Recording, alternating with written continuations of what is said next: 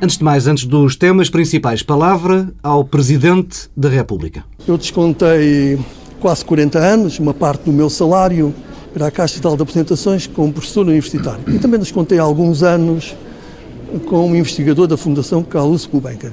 E irei receber mil e trezentos euros por mês. Eu não sei se ouvi bem, mil e trezentos euros por mês.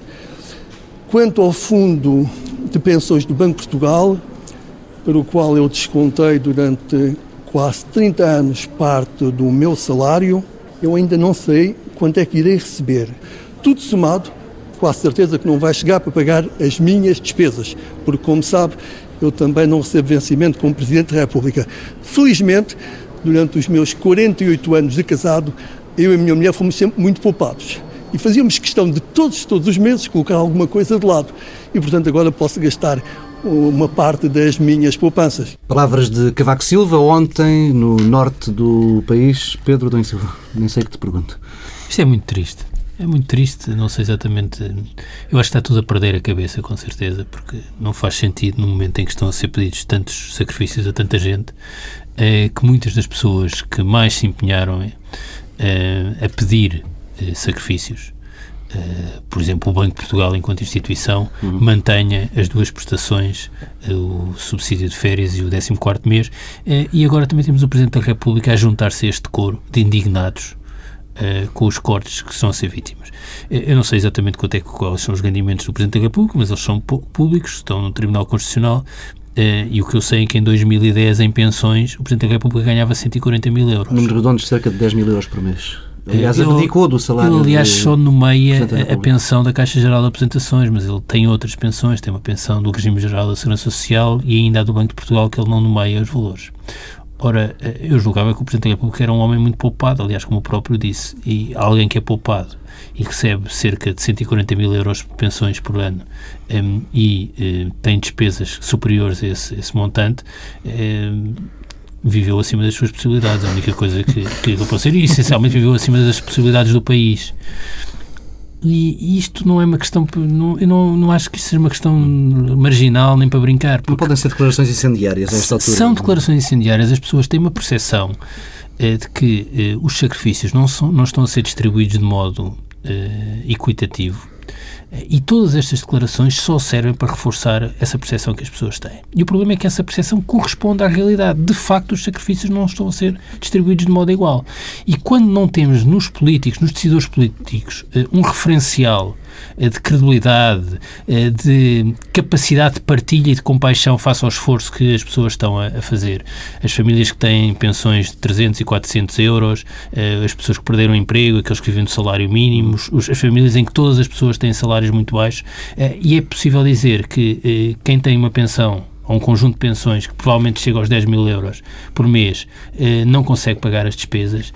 Um, eu acho que há aqui, de facto, uma questão de afastamento social eh, em relação aos portugueses, uma distância eh, e um desconhecimento do que é a vida concreta das pessoas. E eu faz-me sempre muita confusão, porque eu próprio sou um privilegiado, sou muito privilegiado, eh, mas faz-me muita confusão como é que as pessoas que, são, que têm uma vida que não tem nada a ver com a da maior parte das pessoas estão sistematicamente a fazer juízos de valor sobre aqueles que vivem com pouco e que vivem com muitas dificuldades. Eh, E, e o Presidente da República, pelo lugar institucional que ocupa, devia ser a última pessoa a, a dar estes, a fazer este género de intervenções. Pedro Marques Lopes.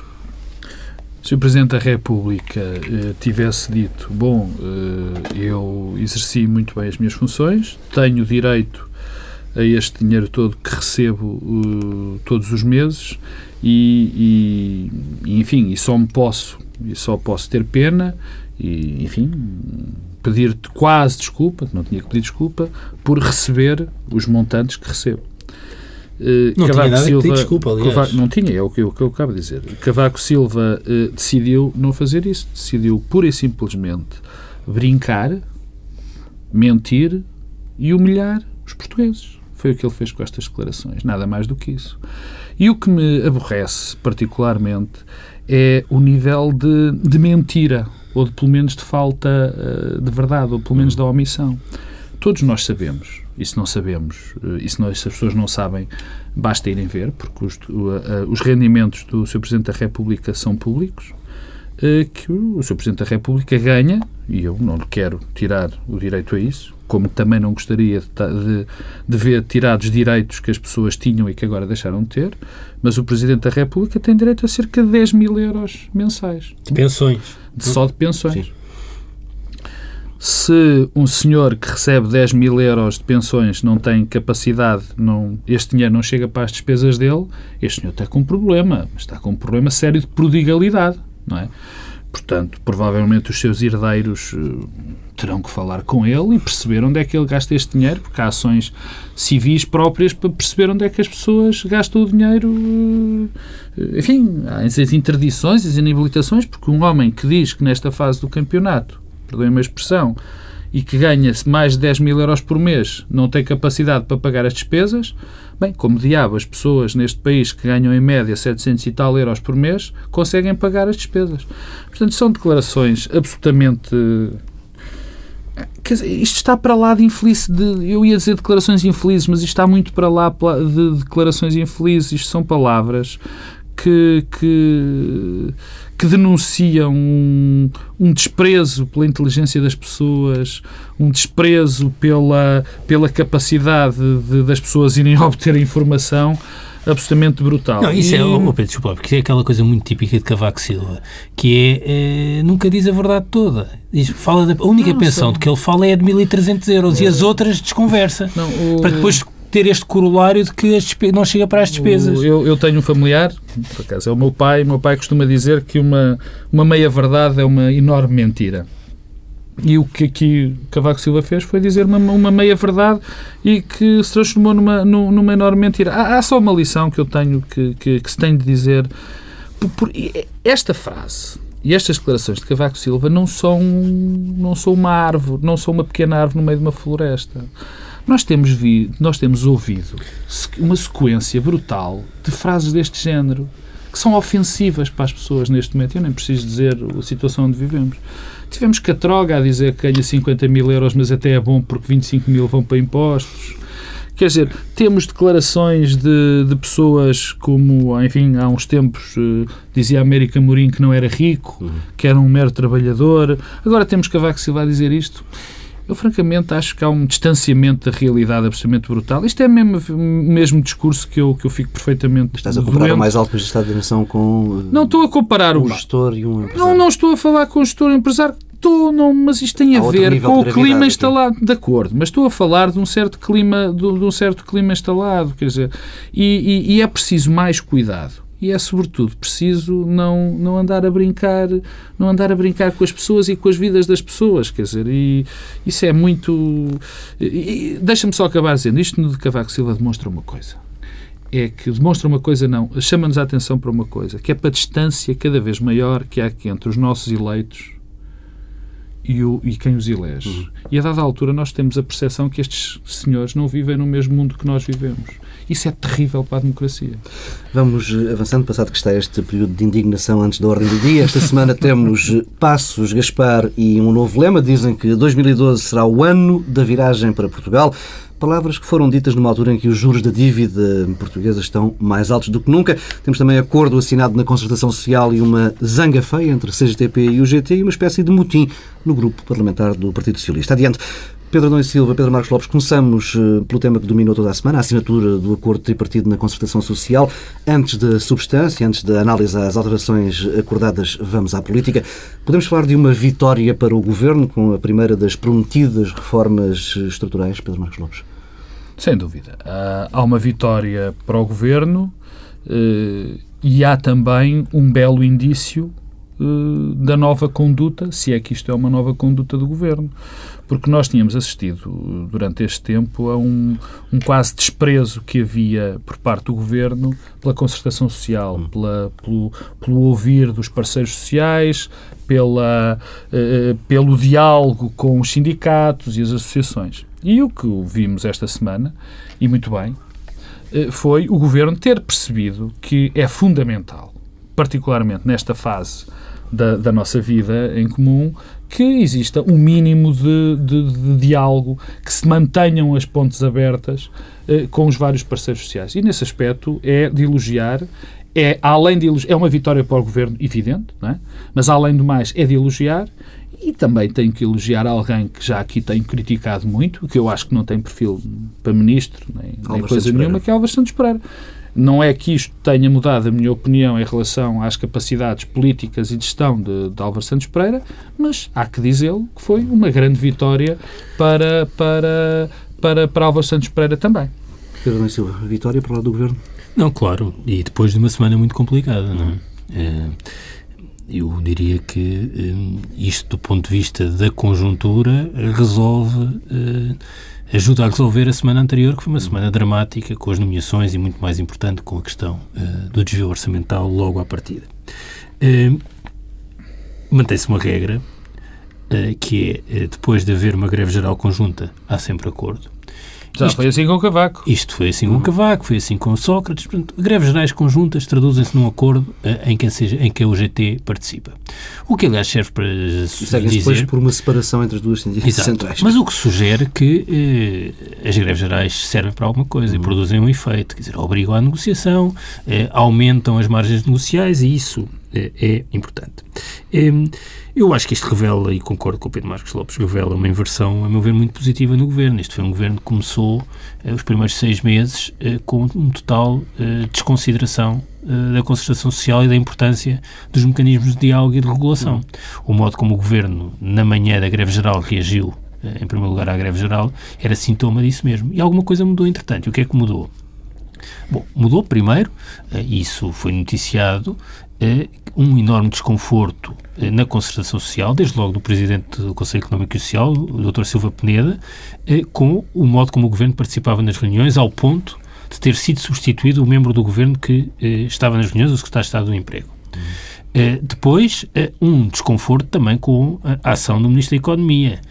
Nós, convém não nos esquecer, o Pedro Marques Lopes estava aqui a sublinhar que isto foi um acordo que envolveu o Ministro da Economia, nós não sabemos. Sabemos que o Presidente da República fez um enorme esforço para que houvesse este acordo, aproximando as partes, e o Governo, a certa altura, substituiu o Ministro da Economia por um interlocutor, que era o doutor Paes Antunes, que foi Secretário de Estado do Trabalho no tempo de Durão Barroso, o que revela que foi preciso arranjar alguém que conseguisse dialogar e que tivesse um mínimo de prática política. Mas ele aparece como neste... assinante, aparece, mas aparece, mas o Ministro da Economia é alguém que tem sido esvaziado sistematicamente é as funções e também nesta área. Agora, eu acho que é importante haver acordo, é sempre melhor haver acordo que, do que não haver. É melhor uma solução negociada, independentemente do seu conteúdo, do que uma solução apenas imposta eh, pelo Executivo. Eh, agora, também digo, eh, isto não é, eh, não foi um dia histórico, para utilizar a expressão do Primeiro-Ministro, eh, infelizmente, porque eh, do ponto de vista eh, do Governo, eh, isto é aqui um balão de oxigênio, mas que se vai começar a esvaziar a partir do momento que começarem a ser conhecidos os dados da execução orçamental. E do ponto de vista do país, da competitividade, do emprego, eh, infelizmente, eh, nenhum destes problemas eh, já, já será lemos, resolvido por este, por este acordo. De, Deixa-me dar medidas... uma nota... No... Mas eu aqui falar do U G T, da C G T P, claro, do P S. Deixa-me dar um... um, um sim, também já lá vamos. Deixa-me só dar um, uma chega em relação à, à, à importância que tem. Uh, uh, e, e se calhar vou adiantar aquilo que o Pedro estava agora a dizer sobre a C G T P, o G T e o P S. E, e eu queria dar uma nota sobre, sobre o G T e sobre a, a capacidade que o G T teve de ler, na minha opinião, uh, um dado político que é fundamental. Aliás, mais, mais do que um dado político, mais que um, um, um dado negocial de, de, da importância de, uma, de um interlocutor se manter uhum. dentro do espaço negocial. É porque quem está dentro do espaço negocial tem sempre a oportunidade para ter uma palavra a dizer em relação a determinados aspectos, no caso concreto, na legislação laboral. Quem se tira do diálogo, deixa de o ter.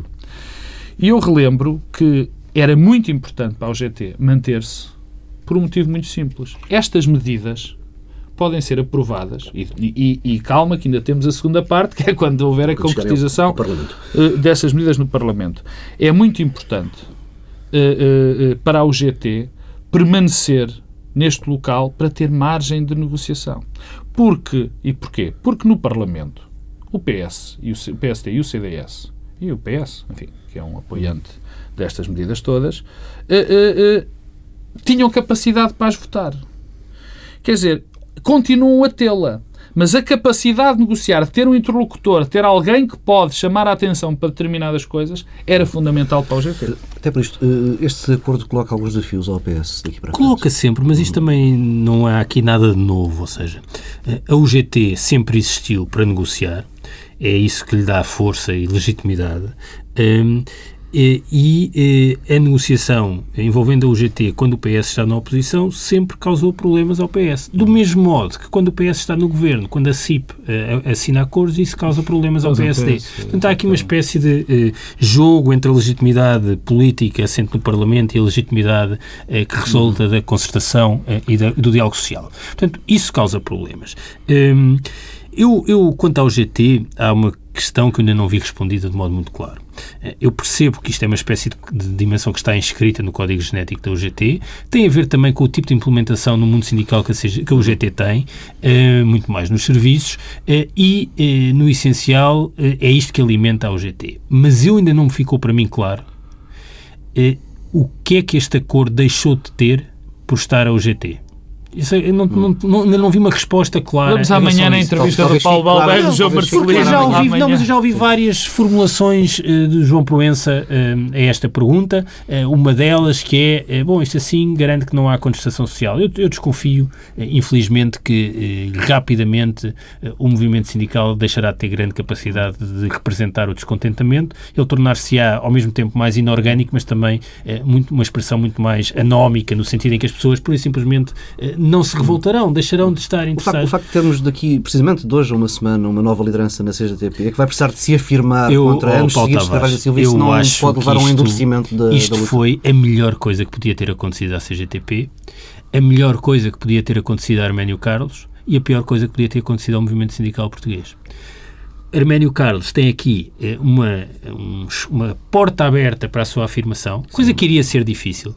Porque um, Carvalho da Silva é um líder muito presente uhum. no espaço público, muito reconhecido, muito um, escutado pelo conjunto da sociedade portuguesa uh, e que garante uma outra coisa que uh, nenhuma liderança que lhe iria suceder uh, seria capaz, que é, uh, sempre garantiu algum pluralismo interno na C G T P e sempre revelou capacidade de falar para fora da uhum. C G T P. Ora, o que nós vamos ter por um conjunto de circunstâncias, nenhuma delas positivas, é uma C G T P é, muito mais entrincheirada, muito mais tutelada politicamente pelo Partido Comunista é, e a melhor forma disso não se tornar é, muito visível é uma oportunidade destas, de é, se afirmar como tendo o um monopólio do descontentamento e da representação do descontentamento no mundo sindical.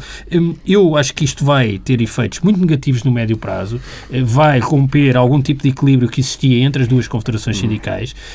Por exemplo, o episódio esta semana, na sequência da assinatura do acordo pelo U G T, da criminalização da U G T, é uma coisa sem nome, porque, quer dizer, é transferido para o movimento sindical a, a, a dinâmica da criminalização da política que já existia nos partidos. É uma coisa lamentável e que tem um efeito de afastamento das duas centrais e que, ao afastar as duas centrais, vai isolar cada vez mais a C G T P e vamos ter uma C G T P cada vez mais tutelada politicamente. E isso é dramático, porque esta coisa perversa que Portugal tem, desculpa Pedro Marques Lopes, acabo com isto, que é a central, a confederação sindical mais representativa, ser aquela que tem menos propensão à negociação, uhum. uh, nunca trouxe nada de bom à sociedade portuguesa e à economia Pedro portuguesa. Pedro Marques Lopes, temos também um endurecimento do, da contestação por lado da C G T P? Não, eu, eu, é evidente que a, que a C G T P vai aproveitar o facto de ser a única força social com peso na sociedade portuguesa que, que está contra este acordo, é um facto.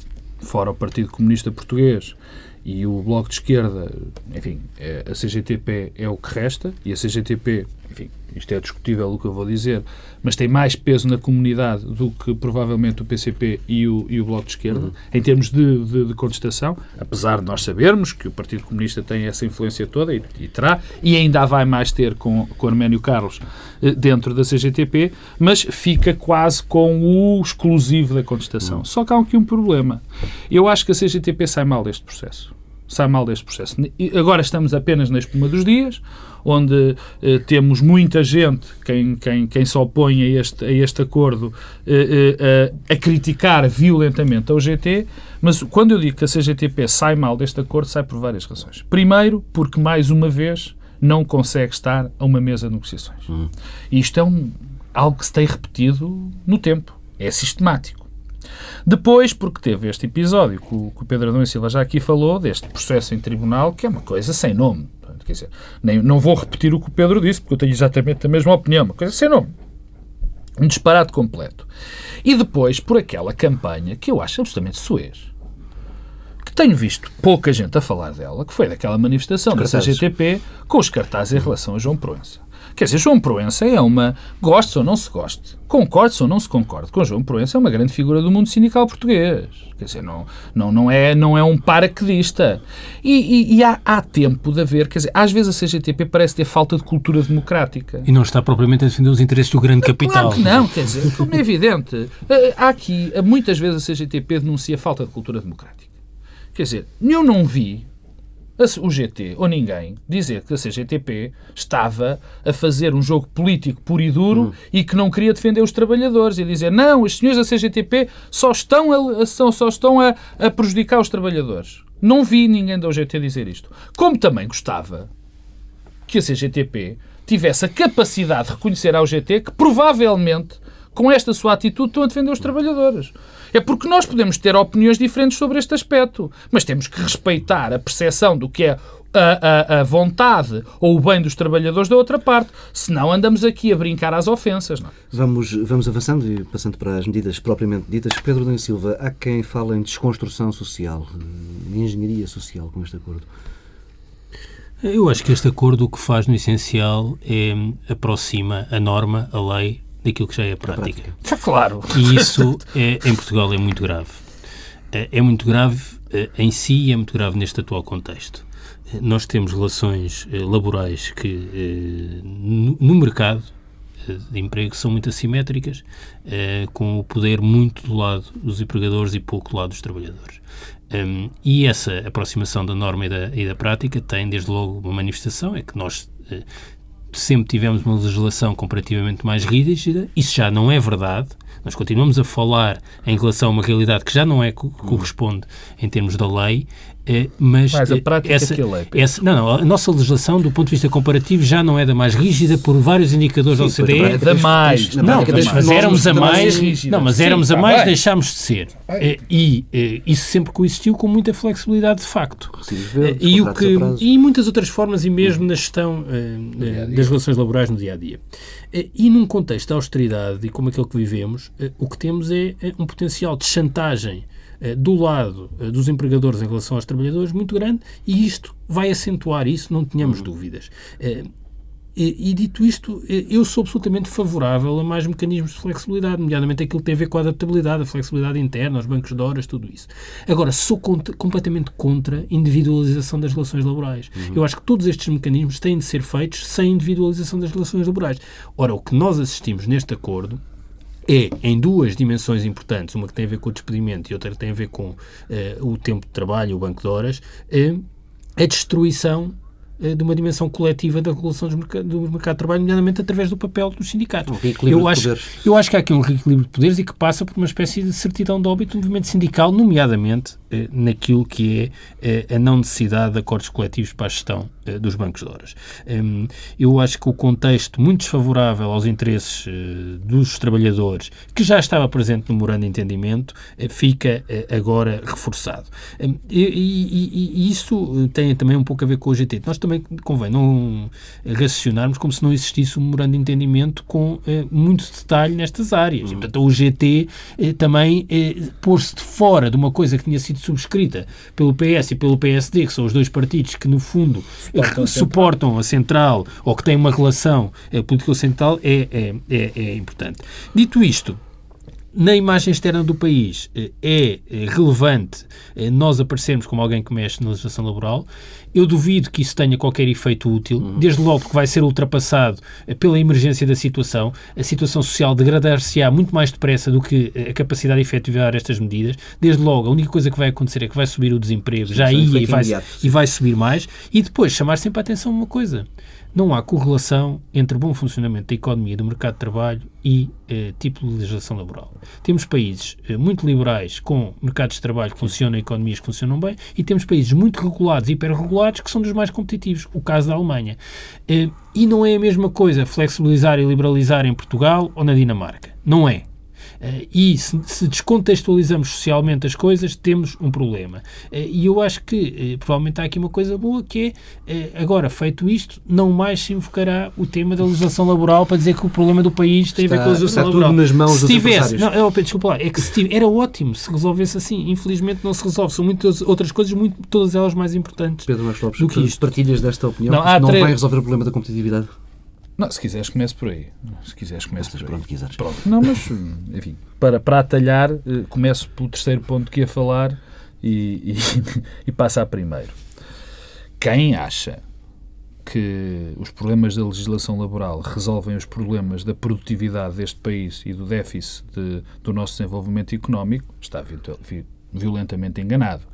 Quer dizer, eu vi, um, eu vi, por exemplo, um editorial do, do Pedro Santos Guerreira dizer que os empresários já não tinham mais desculpa. Uh, quer dizer, para mim também não faz muito sentido esse tipo de, de, de, de discurso, porque os empresários sabem perfeitamente que uh, isto não, não é o, o toque de Midas, não é a partir daqui que nós, que nós temos o desenvolvimento e o crescimento. Quer dizer, os problemas do nosso crescimento económico e do nosso desenvolvimento e das nossas empresas estão muito para além da questão da legislação laboral. Tem a ver com o desenvolvimento dos nossos próprios empresários, da capacidade de organizar o trabalho, que é deficiente em Portugal, do papel do Estado, muitas vezes, muitas vezes, castrador da própria atividade económica, através das regulamentações, do excesso de carga fiscal, de, de milhões de procedimentos e posturas. Portanto, tem muito mais a ver com isto. É evidente que o mercado de trabalho, em muitas ocasiões em Portugal, foi um bloqueio. Mas o mini bloqueio. Mas já não é. E isto tem a ver, enfim, e a discussão não era para ir para este sentido, mas também tem a ver com, com o modelo de desenvolvimento que foi sendo aplicado. Porque a grande questão que se punha em relação à rigidez laboral deixou de, deixou de existir há muito tempo. Mas ainda havia em muitos locais. Que era, por exemplo, no modelo de desenvolvimento português, quando era baseado, sobretudo, no tecido industrial. Uhum. E aí havia problemas, havia bloqueios. Não é? Neste momento já não é assim. Quer dizer, quando nós desviamos o nosso modelo de desenvolvimento por setor terciário, em desenvolvimento tecnológico, em empresas de elevada produtividade, a questão, de, a questão da legislação laboral passa muito de lado. Aliás, e, e aqui quase que entro no segundo ponto. O modelo, esta nova legislação laboral parece ser adaptada, e eu concordo com a, meio, a esmagadora maioria destes procedimentos, mas já lá vou, parece estar adaptada a uma realidade económica e empresarial que já não é a nossa. Porque nos, nos países onde, onde nós queremos atingir este, este tipo de, de desenvolvimento, no tipo de empresas, no tipo de valor acrescentado que fazemos aos produtos que produzimos, de elevada tecnologia, com, com serviços com mais, com mais especificidade, mais com mais técnica, mais valor, valor acrescentado. Normalmente as pessoas trabalham menos, têm, têm mais descanso, andam normais, ganham mais e têm outra coisa muito simples, quer dizer, que já se apercebeu nesse tipo de, de modelo, é que não é, não, não é por existirem mais capacidade de trabalho, mais horas a trabalhar, menos folgas, menos feriados, mais exigências, que há maior desenvolvimento. Mas isso é outra questão. O ponto sobre as leis, eu concordo inteiramente que, já, já o disse aqui várias vezes, eu acho muito bem que, estes, que exista um modelo que permita mais flexibilidade interna e externa. Eu, por exemplo, sou a favor desta questão do Banco de Horas. E o Banco de Horas em Portugal é muito relevante porque nós temos uma parte da nossa economia que é muito sazonal. Isso tem muita importância para estas indústrias. Eu também indústrias. sou a favor do Banco de Horas. Eu sou contra eu sei, Pedro, a individualização eu sei, eu da sei, Pedro, do Banco eu de Horas. Sei, Mas é que é, o problema do Banco de Horas, particularmente na indústria do turismo, faz muito mais sentido se for em termos individual do que em termos coletivos.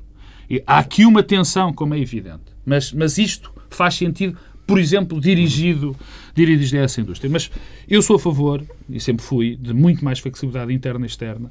Acho que isso, ao contrário do que diz o Pedro, não vai levar a, a, a desemprego uh, a médio prazo. Provavelmente vai conduzir não, a mais disse, desemprego a, médio, curto, curto a curto prazo. Então, peço desculpa. Vai conduzir, provavelmente, a curto prazo, mas eu estou convencido que essa... Eu já acabo e peço desculpa, me estou a alargar. Mas estou convencido que essa flexibilidade é importante para as empresas. É importante para que as empresas possam desenvolver, de construir os seus próprios modelos. Porque o que nós estamos em causa, o que está muitas vezes em causa, particularmente em conjunturas recessivas, é que as empresas precisam despedir dois ou três trabalhadores para evitar despedir trinta ou quarenta. Uhum. E isso é muito importante nesta altura. Porque eu também não, não, eu, eu, eu, eu não compro aquela ideia de que nós temos que bloquear por todos os meios possíveis e imaginários que haja despedimentos porque depois as pessoas não arranjam emprego noutro lugar. Bom, isso é um papel que cabe ao Estado, não é? Não, não cabe às empresas privadas. As empresas privadas têm que lutar pelo lucro. Quer dizer, as empresas privadas não podem ser misericórdias. Uhum. Quer dizer, e nós não vamos obrigar os empresários a ter pessoas empregadas e muitas vezes com o risco de fecharem as suas empresas apenas porque há esse risco. Vamos avançando. No preciso do dia em que os juros da dívida portuguesa atingiram novos máximos históricos, o Ministro das Finanças afirmou que o país está a aproximar-se de um ponto de viragem. As palavras foram ditas à porta fechada, mas o gabinete de Vítor Gaspar fez questão de as fazer chegar rapidamente às redações. Entretanto, ontem no Parlamento, no debate quinzenal, o Primeiro-Ministro enunciou esta, esta mesma ideia. Hum, Pedro Marques Lopes, depois de tanta crítica por uh, faltar um discurso de esperança, ele está aí? Não, é que isto não é um discurso de esperança, isto é um discurso de fé. Não, o discurso de fé que contraria a realidade. Não, é um discurso de fé, quer mas, dizer... Eu, mas eu, passámos do, do, da realidade extrema para... Não, eu aqui há, aqui há atrasado, aqui há dois há, aqui há dois, dois nossos programas, dizia que cada vez a, a, havia muitas alturas... Espectro em... de Sócrates. Exatamente. Que Pedro Passos Coelho começava a, a, a assemelhar-se perigosamente a José Sócrates. Porque, a dada altura... Vai, eu garanto que daqui a seis meses, quando forem precisas medidas adicionais para cumprir o déficit a que estamos comprometidos, vai ser invocada a crise internacional. Isso mesmo, já estou a saber. Isso não é, é um próprio... Oh, oh, Pedro, isso não é propriamente preciso ser a Maia para adivinhar isso, não é? Bom, e porquê é que eu digo que Passos Coelho se começa a, a, a aproximar perigosamente de José Sócrates? Porque José Sócrates, não houve uma altura... Do, do seu mandato, em que ele pura e simplesmente ignorava a realidade que estava à volta dele, mas ele tinha tanta vontade que as coisas acontecessem bem que dizia que estava Cria, a mudar. Criava a própria realidade. Criava a própria... Isto faz-me lembrar a história do, do, do, do vendedor de passados, José Eduardo Agualusa, que também tipo, construía uma realidade alternativa. E Passos Coelho. E, e Vítor Gaspar, se me dás licença, porque Vítor Gaspar, e, e peço desculpa, não sei se já termino, Vítor Gaspar, durante muito tempo, passou a imagem de que era um tipo ponderado, que não dizia este tipo de coisas, que logo se via. Não. E foi o primeiro, antes de Passos Coelho, se me permite a correção, Paulo Tavares, não, foi de que dizer... Foi o que eu disse. Ai, foi, sim, sim. Ele disse a porta, a porta fechada na quinta-feira, depois na sexta. Então, que veio dizer sim, isto. Sim. Bom, quando a realidade é completamente diferente, eu relembro que os nossos juros no mercado secundário estão a atingir recordes. Não, estão como estávamos na Grécia há, um, há menos de um Uma, ano. O mercado dos seguros de, de, de crédito, os C D S, apostam que sessenta e seis por cento, Portugal... Risco de incumprimento. sessenta e seis por cento daqui a cinco anos nós não vamos conseguir conseguir cumprir, quer dizer, nós todos sabemos que não é preciso também dizer-nos o, o, o, quer dizer, o que se está a passar na nossa comunidade, eh, dos desemprego, de que não vai ser, já o disse aqui mil vezes e vou continuar a dizer que não vamos cumprir metas de déficit rigorosamente nenhumas, mas agora há uma fé. Há uma fé. Pedro D. Silva, pode ser uma viragem para o Rochedo, como o Costa Concórdia? É um pouco isso, esse risco. Não, eu não consigo perceber, porque esta viragem está a acontecer exatamente no momento em que temos um conjunto de sinais que já não permitem pensar uhum. num cenário alternativo que não o de medidas adicionais ou de incumprimento do déficit a que estamos comprometidos para dois mil e doze. Um, a gestão política orçamental é, é hoje claro que foi é, desastrosa e é uma bomba relógio. Uhum. Uh, nós uh, temos um déficit formal em dois mil e onze que vai ser inferior àquele que vamos ter em dois mil e doze, a menos que sejam uh, anunciadas medidas adicionais. Uh, Bem, e se essas medidas vierem é pior, e se essas destrói medidas completamente destrói a, a credibilidade. Não, destrói a, não, agora deixando até de lado a economia por não, um mas momento. Isso interessa mais. Mas destrói a credibilidade política do governo e o Sim. governo colocar-se-á no exato sítio onde José Sócrates se colocou há um ano e meio. Uh, e isso é dramático.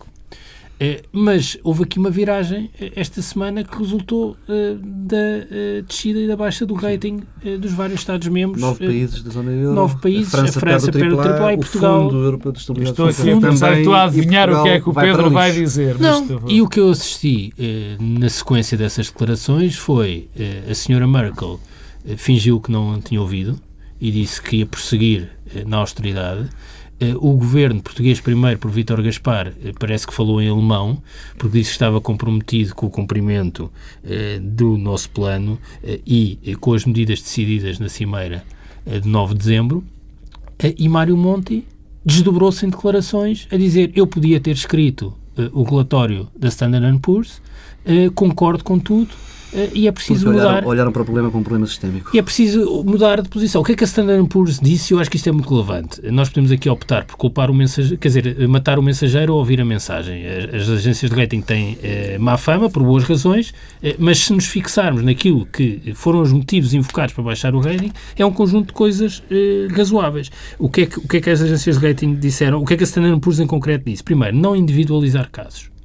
Não vale a pena olhar individualmente para cada um dos casos. Há aqui um risco sistémico e, portanto, temos de olhar para a zona euro eh, como um todo. No essencial, eh, a avaliação que é feita de, de, eh, com, do conjunto de decisões que tem sido tomado na Europa é muito negativa. Mas os líderes europeus têm estado envolvidos num debate prolongado e, e aberto, eh, sendo incapazes de resolver o que quer que seja. E depois, eh, aquilo que tem a ver com a interpretação da natureza da crise. Eh, a Standard and Poor's diz... o problema europeu tem a ver com desequilíbrios macroeconómicos entre centro e periferia. Não há cá viver acima das possibilidades essa, essa conversa.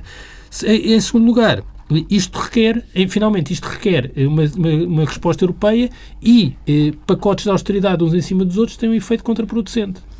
Perante isto, eh, é importante que se perceba que é preciso mudar. A Itália já percebeu. Tivemos claramente Mário Monti a assumir-se como ponta de lança de uma tentativa de inversão e de fazer contrapeso à senhora Merkel. O governo português, estranhamente, continua a falar em alemão. Isto é contra os interesses de Portugal. Não pode ser uma tática negocial, mas eu acho que é uma má tática negocial, e é bom é que o governo português inverta, e se, se falamos de viragem, a viragem importante é que o governo português alinhe com uh, o que a Itália está a dizer e o que a Espanha também parece começar a estar a dizer. Isso é a grande mudança desta semana. A grande mudança desta semana foi uh, o modo como as próprias agências de rating passaram a olhar para o problema europeu e a resposta que alguns Estados-membros deram à baixa de rating, que foi exatamente contrária à que Portugal deu, e a de Portugal foi muito negativa, e acho que significa que eh, o governo português e o ministro das Finanças em particular não compreendem a crise e estão a ver uma outra crise que não aquela que está a acontecer. Pedro Marques Lopes, muito brevemente, porque ainda temos não, aqui não, um, outro, não, um outro tema. Não, outro tema, não tenho muito a dizer acerca disto, há só uma perplexidade, quer dizer, que não é bem perplexidade. Há um ano o governo português, os, os que são agora membros do governo português, endeusavam as agências de rating e diziam: olhem e tal, as agências assim de rating mudar o governo, assim que mudar, mudar o governo, isto vai mudar logo tudo, as agências de rating são boas, não, não têm a confiança em nós. E passado um ano temos um primeiro-ministro a dizer que a Standard and Poor's anda a fazer jogadas políticas. E, e eu a mim, eu hoje já utilizei muito este termo, mas, mas a mim entristece-me perceber que há gente que não sabe o caminho e, portanto, anda a, a reboque de, de pequenos de pequenas uh, jogadas de, de baixa política, uhum. uh, como é claro que foi o caso do nosso primeiro-ministro atual, no que eram os resultados e os relatórios das agências de rating da uma. Vamos tentar encaixar aqui mais um, um tema. O requerimento para a fiscalização sucessiva do Orçamento de Estado para dois mil e doze, hum. que foi entregue no Tribunal Constitucional na quinta-feira, assinado por dezassete deputados socialistas e oito do Bloco de Esquerda. Pedro D. Silva, numa matéria de tamanha, de tamanha sensibilidade, a direção do Partido Socialista não deveria ter tido uma posição mais firme? Não mais sei. Firme? Então já não teve. Então não... Pedro D. Silva, desculpa, desculpa só uma coisa. Eu peço desculpa, Paulo Tavares, por, por fazer o teu lugar, mas o Partido Socialista, a direção do Partido Socialista teve uma posição muito firme neste aspecto. Porque, se te recordas, António José Seguro deu uma entrevista ao Expresso dizendo que queria votar a favor deste orçamento. Estou enganado? Não, não estou. E depois absteve-se no orçamento. Portanto, António José Seguro, o líder do Partido Socialista, concorda com este orçamento. E jamais lhe passaria pela cabeça mandar este orçamento para o Tribunal Constitucional. Agora, resta saber é que Partido Socialista António José Seguro lidera. Quer dizer, isto é o... Eu não me lembro, desde os inadiáveis do tempo do P S D, do maior ataque a uma liderança de um partido. Não me lembro. Eu vou pedir ao Pedro Adão e Silva que me ajude a, a, a recordar uma altura em que os deputados de um, de um partido desprezam de uma maneira tão violenta todas as direções e toda a linha política de um partido. Não me recordo. Pedro, tu recordas-te, Pedro? Eu acho que isto é, taticamente é muito mau para o P S. Não, é, é porque... Não, não, isso, depois já falo da questão mais... É muito mau para, para o grupo que faz isto e para a própria direção. É mau para todos. Hum, desde logo porque as pessoas têm uma percepção que isto é uma espécie de luta de secretaria. Não é, porque há aqui uma questão substantiva e há um problema. Uh, o problema é que uh, há aqui várias questões. Uma primeira, uh, que é uma contradição que eu não consigo compreender, entre eh, pessoas que defendiam o voto favorável ao orçamento e que pedem a, a fiscalização sucessiva. Quem? Vitorino Canes, por exemplo. Um, que é um dos rostos disto, não é um dos que assinou, é um dos rostos. Uh, depois, porque uh, há aqui uh, uma avaliação, a meu ver, errada, porque é uma questão uh, política uh, e se estamos a tratá-la deste modo, uh, estamos condenados a perdê-la. Um, o problema que eu identifico na leitura que o Pedro Marques Lopes faz é que eh, isto não corresponde eh, a nada no P S, no sentido em que aquele grupo é muito heterogéneo. É uma convergência de motivos diferentes, Pedro, que leva àquelas pessoas... É pior, Pedro! Não, não, não, mas, mas não, não é, pi... é pior porque significa ah. que há desorientação no interior eh, do grupo parlamentar e do Partido Socialista. Isso é manifesto. Eh, mas não corresponde a nada de organizado. Uhum. Porque há ali uma convergência entre eh, pessoas que chegam a esta questão por serem juristas... Eh, com sensibilidade. E curiosamente há poucos socratistas daquelas alguns, que nós não, dizíamos. Não, não, há alguns, alguns socratistas. Não, mas há poucos. Também não é muita gente, portanto, não é verdade. Albert, António Costa, Alberto Costa não é propriamente um socratista, não é? Sim, mas quer dizer, mais um gamista. Jalel, Renato Sampaio, é uma conjugação de várias, é uma conjugação de várias coisas. E isso também não é bom, porque quando há estas convergências hum. táticas sem nada que, que as eh, oriente, mas o mais importante disto tudo é que isto é uma espécie de profecia que se autorrealiza. Eu acho que isso é o mais dramático de tudo. Esta luta de guerrilha corresponde a uma visão que o próprio Partido Socialista e a liderança têm do, do partido. Eu estou convencido que António José Seguro eh, pensa que tem eh, uma linha estratégica e que não é capaz de implementar porque tem ali um obstáculo insuperável eh, que é a guerrilha no grupo parlamentar. Ora, em lugar de contribuir para ultrapassar esse obstáculo, a direção do P S interioriza isso e dá todos os incentivos para que no grupo parlamentar seja, de facto, uma ação de guerrilha. Neste momento, não há nenhuma razão para os deputados que são descontentes para não fazerem isto. Pelo contrário, há razões para isto ser feito. E isto resulta... Não, isto é, uma, é, é tipicamente uma profecia que se autorrealiza. E enquanto António José Seguro não inverter a sua lógica de fechamento, de isolamento e, e a incapacidade de alargar, será incapaz de deixar... Quer dizer, não será incapaz... É impossível que não continue a haver estes focos de destabilização, focos de destabilização que, não, que nem sequer correspondem a nada no sentido de terem coerência política. Pelo contrário, é uma convergência tática de vários grupos. Oh, Pedro, oh, Pedro da Silva, trinta segundos, Pedro. De acordo. Oh, Pedro da Silva, tu desculpa-me, mas quer dizer, tentar culpar António José Seguro. Não é isso que eu estou a dizer. Foi isso que tu disseste. Não, não foi o que eu estou a dizer. O que tu disseste foi uma coisa muito simples. Não, não, eu, tu eu... disseste que António José Seguro não tinha capacidade de chamar esta gente. Não foi Perdão, isso que eu disse. Então, então, desculpa, eu tenho que dizer. Então... É assim, isto é uma profecia que se autorrealiza. Sim. António José Seguro pensa que o principal obstáculo que tem à sua afirmação política neste momento é ter um grupo parlamentar que lhe é hostil.